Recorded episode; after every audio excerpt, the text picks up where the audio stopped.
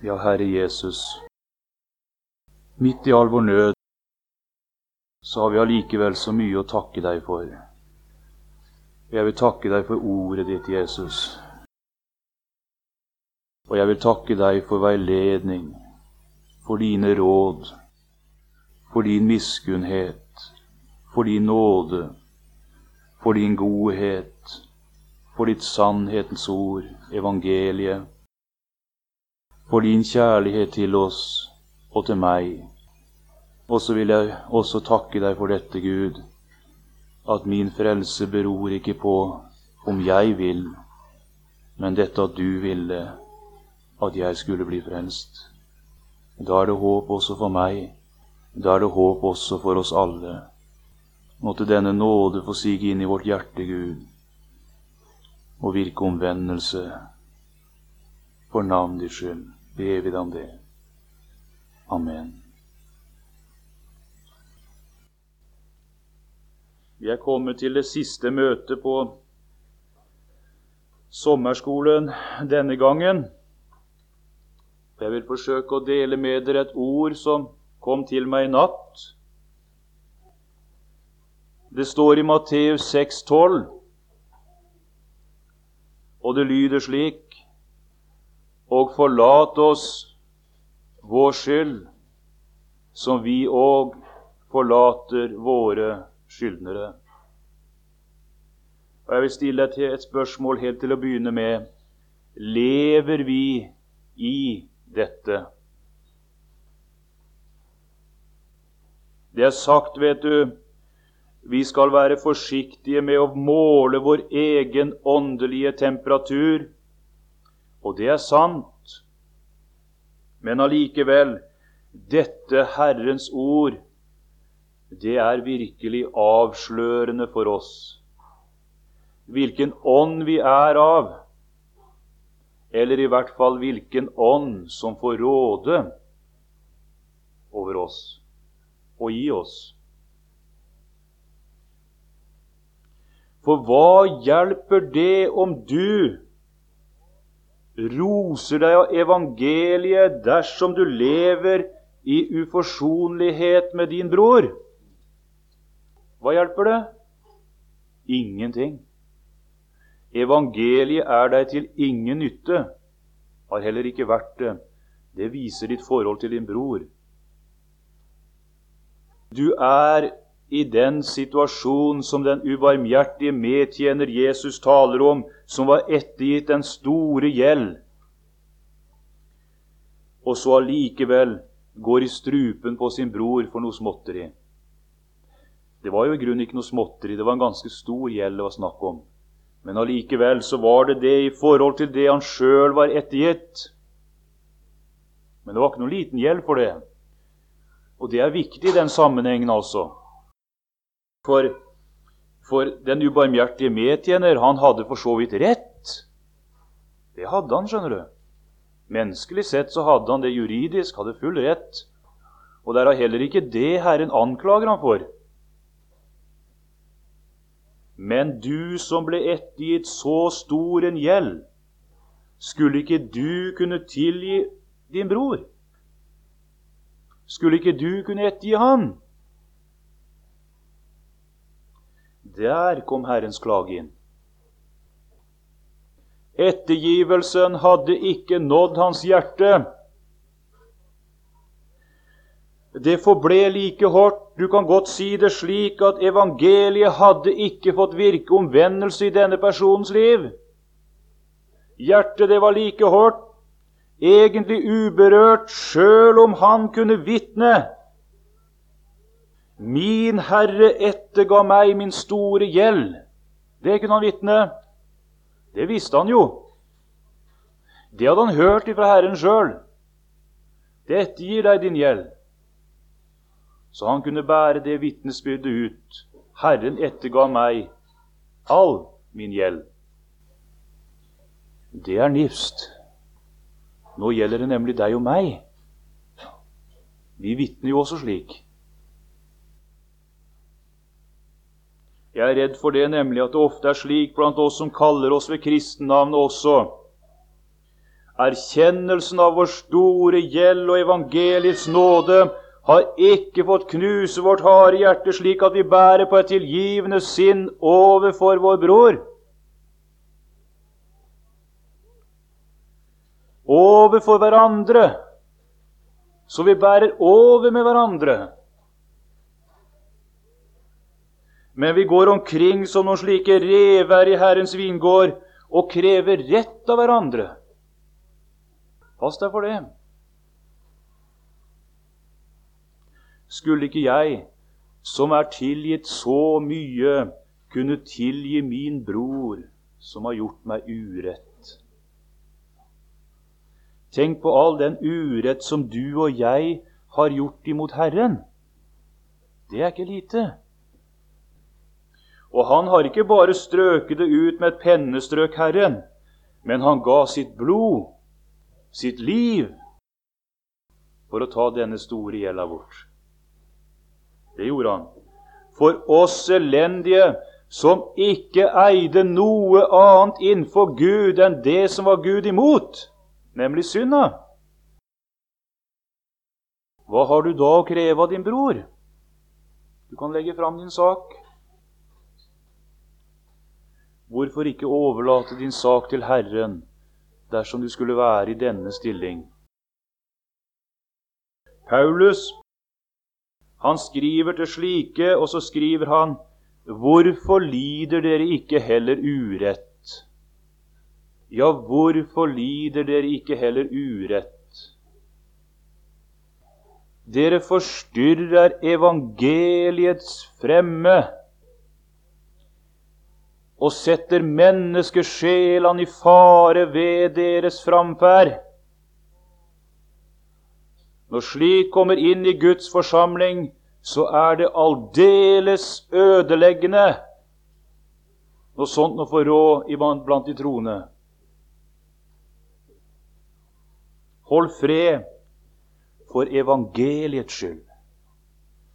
Paulus han sa det slik Alt gjør jeg for evangeliets skyld for evangeliets skyld. Hold du på din side fred. Jeg har lidd urett. Det kan jeg si fra denne talerstolen, for det har jeg. Mer enn én gang har jeg lidd urett. Og det har sikkert du også. Mer enn én gang, sikkert. Du ville bare vel, men så tok de imot deg på en slik måte at du visste ikke om du skulle beholde vettet gjennom det. Det skal jeg fortelle deg. Det får den oppleve som forkynner Guds ord i dag. Kanskje har det vært sånn til alle tider. Men det får du oppleve. Og det er urett. Stor urett. Men du, vi må rope til Gud at denne gifta ikke må få sette seg.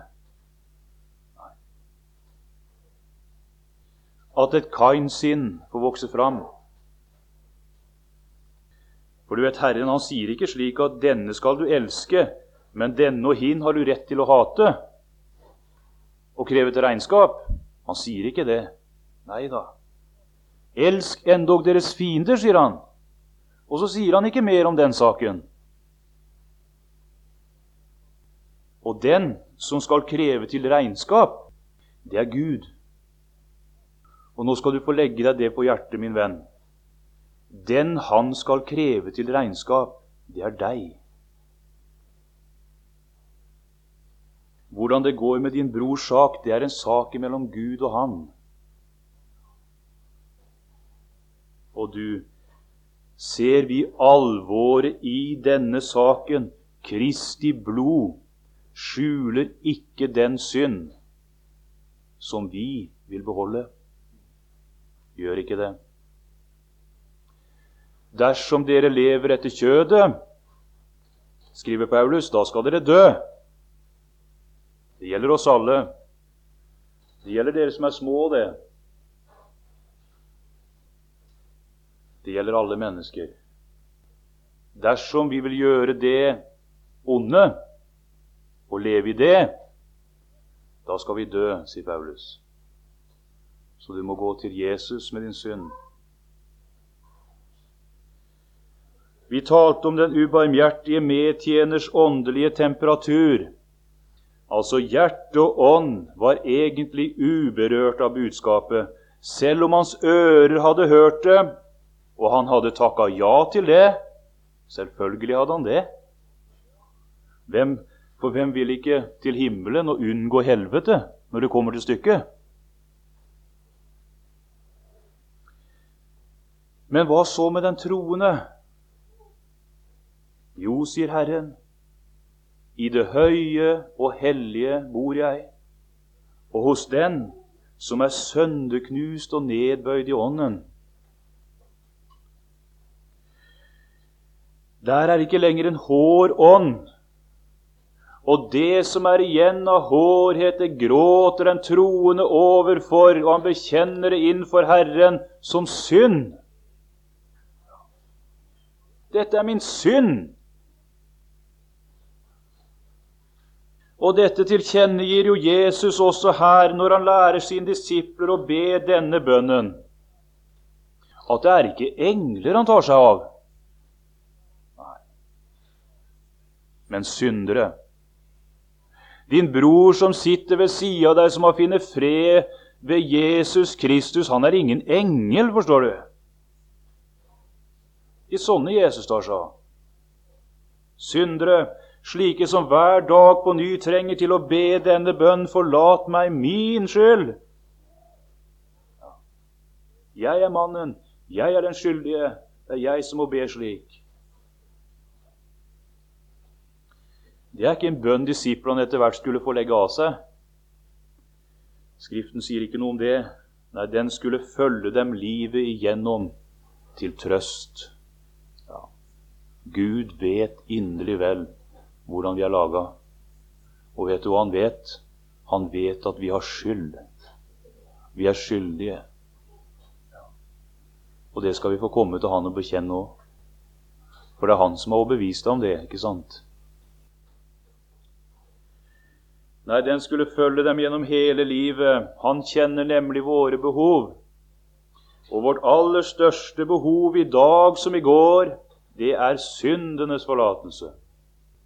Og så har vi dette velsigna Skriftens vitnesbyrd, at den Jesus som var en soning for våre synder i går, han er det også i dag, og han forblir det til evig tid.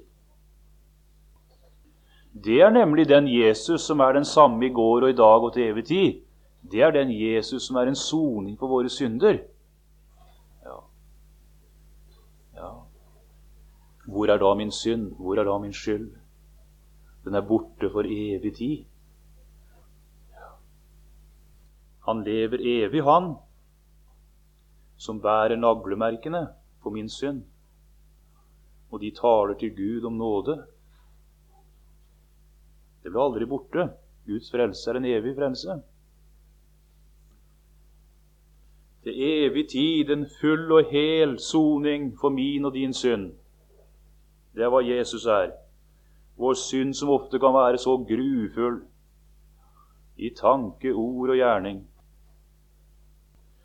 Vi har sett ham på korset lide for vår synd. Og du har synda etter det. Ser du den urett du har gjort? Ser du din gjeld? Ser du hva du er ettergitt? En skulle tenke at når så Guds egen sønn lide slik for våre synder, så skulle vi jo aldri synde mer. Nei, men det har vi gjort. Så kan du gå til din bror. Med hvilket sinn møter du han? Nå taler jeg om din bror som har gjort deg urett. Visst blir vi ofte urett, det er sant og sikkert, men skal vi springe omkring og kreve oppreisning for all den urett som vi lir? Skal vi det? Tror du det vil fremme evangeliets sak? Jeg sier ikke at det er enkelt å tilgi urett, for det er det slett ikke. Og egentlig så er det vel umulig for det gamle mennesket egentlig forstand å tilgi i, i den forstand som Gud mener det. Det vil alltid sitte noe igjen der. Men du, rop til Gud. For det er djevelen som er på ferde iblant oss, forstår du. Og han har ingen velsignelse å bringe noen. Men død, splid og ødeleggelse, det er det som følger han. Slå hverandre i hjel. Det er djevelens evangelium, om du vil. Du, vi er alle syndere og fattes ære for Gud. Alle sammen av oss. Kristi rike er et syndig rike, skriver Luther. Det består bare av slike Vi har kun ære for Gud svøpt i Jesus Kristus, skjult i Hans sår. Du får vi leve og der vi får leve i den erkjennelsen, der blir det fred, og der blir det åndssamfunn. For der er Jesus alt i alle. Skulle ikke det at det er fred mellom meg og min Gud, og det på et slikt grunnlag få konsekvenser for mitt forhold til mine medvandrere? Du kan skjønne det får det og de hellige samfunn, det er noe forunderlig som stadfester for oss at Guds rike, det er her, midt på den syndige jord. Og det som ikke er minst viktig, altså, det består av syndere. Det består bare av syndere. Jeg er også en av dem. Jeg trenger tilgivelse både av Gud og medmennesker. Ja, det er sant. Og jeg tror jeg kan si det. Det er ikke noe jeg er så glad for her på jord som at de bærer over med meg. Akk, jeg har et kjød som alltid gjør meg møye. Det er jo dømt til død, men vil seg ikke bøye skal si det er bruk for at det, det blir båret over med en. Ser vi altså splinten i vår brors øye og ikke bjelken i vårt eget? Du, hva tror du den evige glede i himmelen vil dreie seg om? Jo, at Han bar over med meg helt fram. Jeg tror ikke himmelens glede vil være en slik som du finner i mange såkalte lovsangskretser i dag. Men det vil være en undrende glede. En undrende glede, synderhjertets takk og pris for at jeg er her. Du hører stadig den tanke ute at eh, en liksom skal se seg omkring der i himmelen og undre seg på om denne og hin er der. Nei, du, det tror jeg er en dennesidig tanke, altså. Der vil det bare dreie seg om en evig undren over at jeg er her. Og årsaken er at Jesus ville det sånn. Det er hele årsaken. Kan du hvile i det? Ja, kan du ikke hvile i det? Du skal til himmelen fordi Jesus ville. Det er nok, det. Men du, det blir en undrende tro. Det blir en undrende glede. Det blir et under ved alt. Jesus ville det sånn. Det er hele årsaken. Han har kjøpt meg til Gud med sitt blod. Ja, takk, Jesus. Det er jo i grunnen ikke noe spørsmål om dette om vi skal nå fram eller ikke, for du har betalt for oss helt fram. Derfor så ber vi deg bare inderlig om dette ene, Jesus, at du må bevare oss i dette evangelium. At vi må få leve der, i fred og salighet med deg, Gud, ved Jesus Kristus. Og vi ber deg også at dette måtte få flyte ut til de vi vandrer sammen med, et tilgivende sinn. At vi bærer over med hverandre. Herre, du må se til alt sammen, for navnets skyld. Amen.